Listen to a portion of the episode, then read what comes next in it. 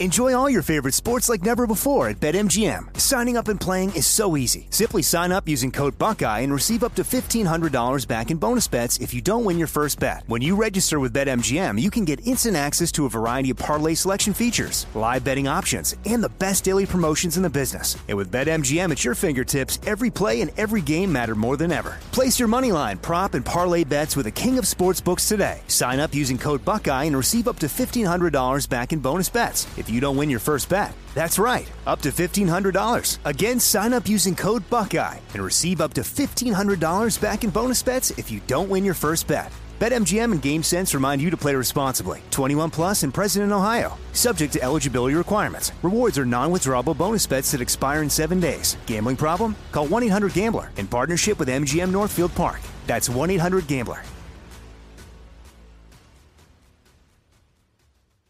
This is your moment, your time to shine, your comeback. You're ready for the next step in your career and you want an education employers respect. So you're not just going back to school, you're coming back with Purdue Global. Backed by Purdue University, one of the nation's most respected public universities, Purdue Global is built for people who bring their life experience into the online classroom. Purdue Global, Purdue's online university for working adults. Start your comeback today at purdueglobal.edu. When you buy Kroger brand products, you feel like you're winning. That's because they offer proven quality at lower than low prices. In fact, we guarantee that you and your family will love how Kroger brand products taste, or you get your money back. So next time you're shopping for the family, look for delicious Kroger brand products because they'll make you all feel like you're winning. Shop now, in store, or online. Kroger, fresh for everyone. We know Daniel Hahn a little bit around here. He's the chief of police of Sacramento, California. He was the first black police chief, but one of the things we know about uh, Chief Hahn is that he likes to be thought of as uh, just a, a, good cop and not a black cop, among other things. Uh, Daniel Hahn joins us now. How are you, Chief? I'm good. How are you? Oh, it, it, terrific. And we're really glad you had a little time today. Uh, as you know about us around here, we are big supporters of the, the police, and we do our best to understand the incredibly difficult job you have. But we're also civil libertarians. We cherish our, our civil liberties, and we want to make sure policing is good, uh, policing that, that recognizes people's rights. And, and we know you're of a similar mind. So glad to have you along. Um, yes, I love good policing too. If you don't mind, can we start with that? Uh, and we talked about this last time you were on, months and months ago, but that seminal moment when you were 16, how you first became acutely interested in policing? Yeah, I, I don't know that I uh, became acutely interested in policing. well, aware of it, maybe. yeah, I definitely became aware of it, and uh, for sure. Well, I I had gotten to a little disagreement with my mom, and uh, the police came, and uh, ultimately ended up with me going to being arrested for assault on an officer. Right, right, and then you end up being a cop, which is pretty interesting. Um, yeah, but, that's a wild, twisted story. Yeah, I'd hate to be called to account for the things I did at age 16, though, honestly. Don't we? We none of us would be probably. Are you kidding? If 16 year old Joe walked into the room right now, I would think, how soon can he leave? Uh, yeah, exactly. But anyway, uh, so there's a lot of talk about reforming police departments, defunding the police, eliminating the police. Uh, proposals from the very reasonable to the utterly ridiculous. Uh, what's your point of view about the state of policing, whether your agency or others? What what strike you as some really good, solid ideas that might emerge from the energy of the moment? Well, I mean, I think uh, we have to obviously realize that there's uh, uh, issues with law enforcement community relations because we continue to see incidents and then we continue to see the aftermath of incidents. But uh, really, is is horrible as what happened in Minnesota, Minnesota was.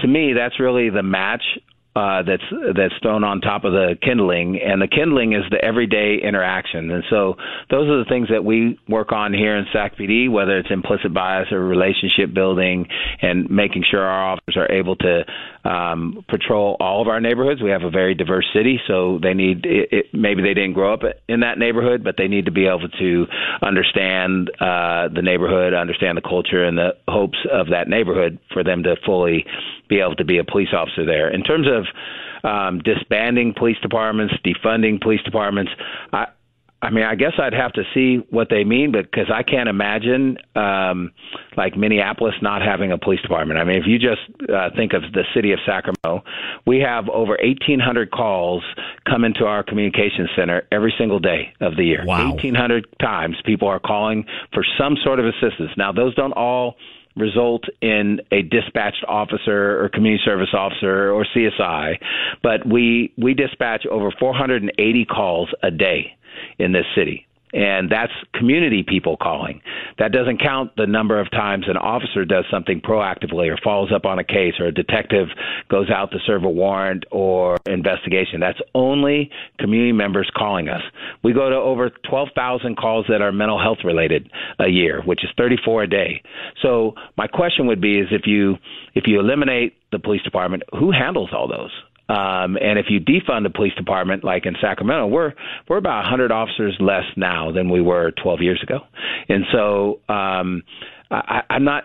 I just don't know who would handle all those calls, whether they're shootings or burglaries or who who would do that.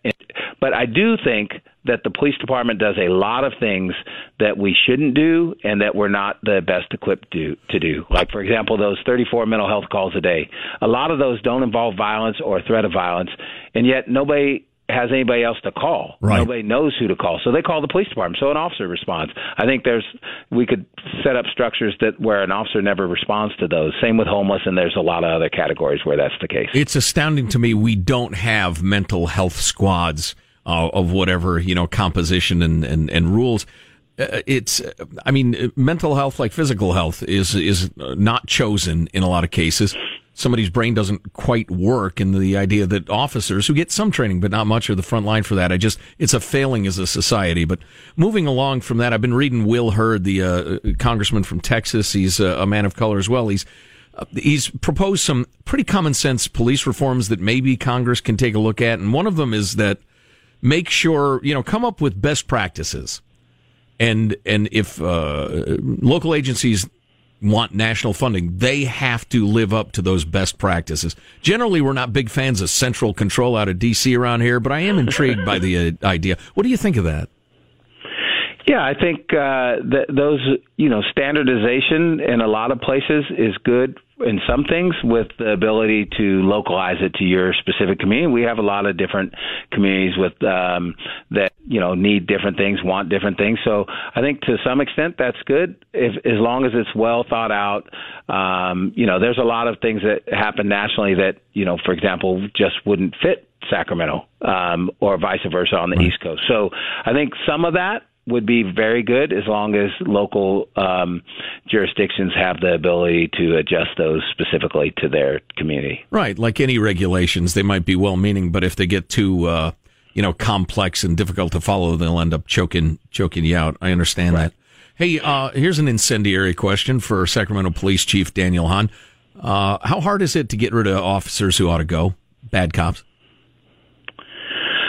Uh, well, you know, there's officers have a lot of rights, but I will tell you, um, w- w- when we have the uh, officers that clearly step over the line, we um, we take appropriate action, and there's been numerous officers um, terminated over the uh, last several years. But um, it's not a super easy thing. But um, is it harder than it ought to be, in your opinion?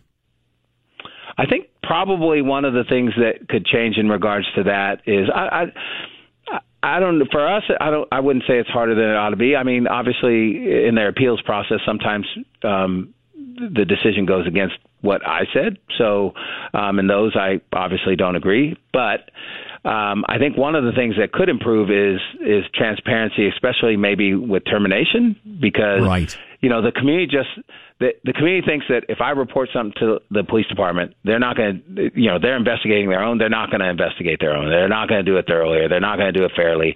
And I'm here to tell you we do, and we do hold officers accountable. But the community typically doesn't know that because we're not able to tell them that. So uh, a follow up on that: if if I'm I'm I'm Joe Joe Cop, and and I have a really rotten history as a cop. I probably shouldn't be one, but it's in Tallahassee or it's in Reno or or maybe it's in LA, same state you're operating in. Um, how easy is it for you to know that that I've already been drummed out as being a bad cop before That I say I'm applying question. to work for SAC PD? Yeah, that is a great question because I get that a lot. So the the the feeling that a cop can be, you know, horrible in one department and then just right about the time he's going to get fired or something at that department just switches to another department. Um, I guess that's possible. I've never seen that. I, I think maybe in real small departments, maybe it goes. But what we require and what every department I've ever seen requires is that officer signs a, it's one page paper that basically removes all his privacy rights. And so then we would go to that department and we'd look at his whole internal affairs file.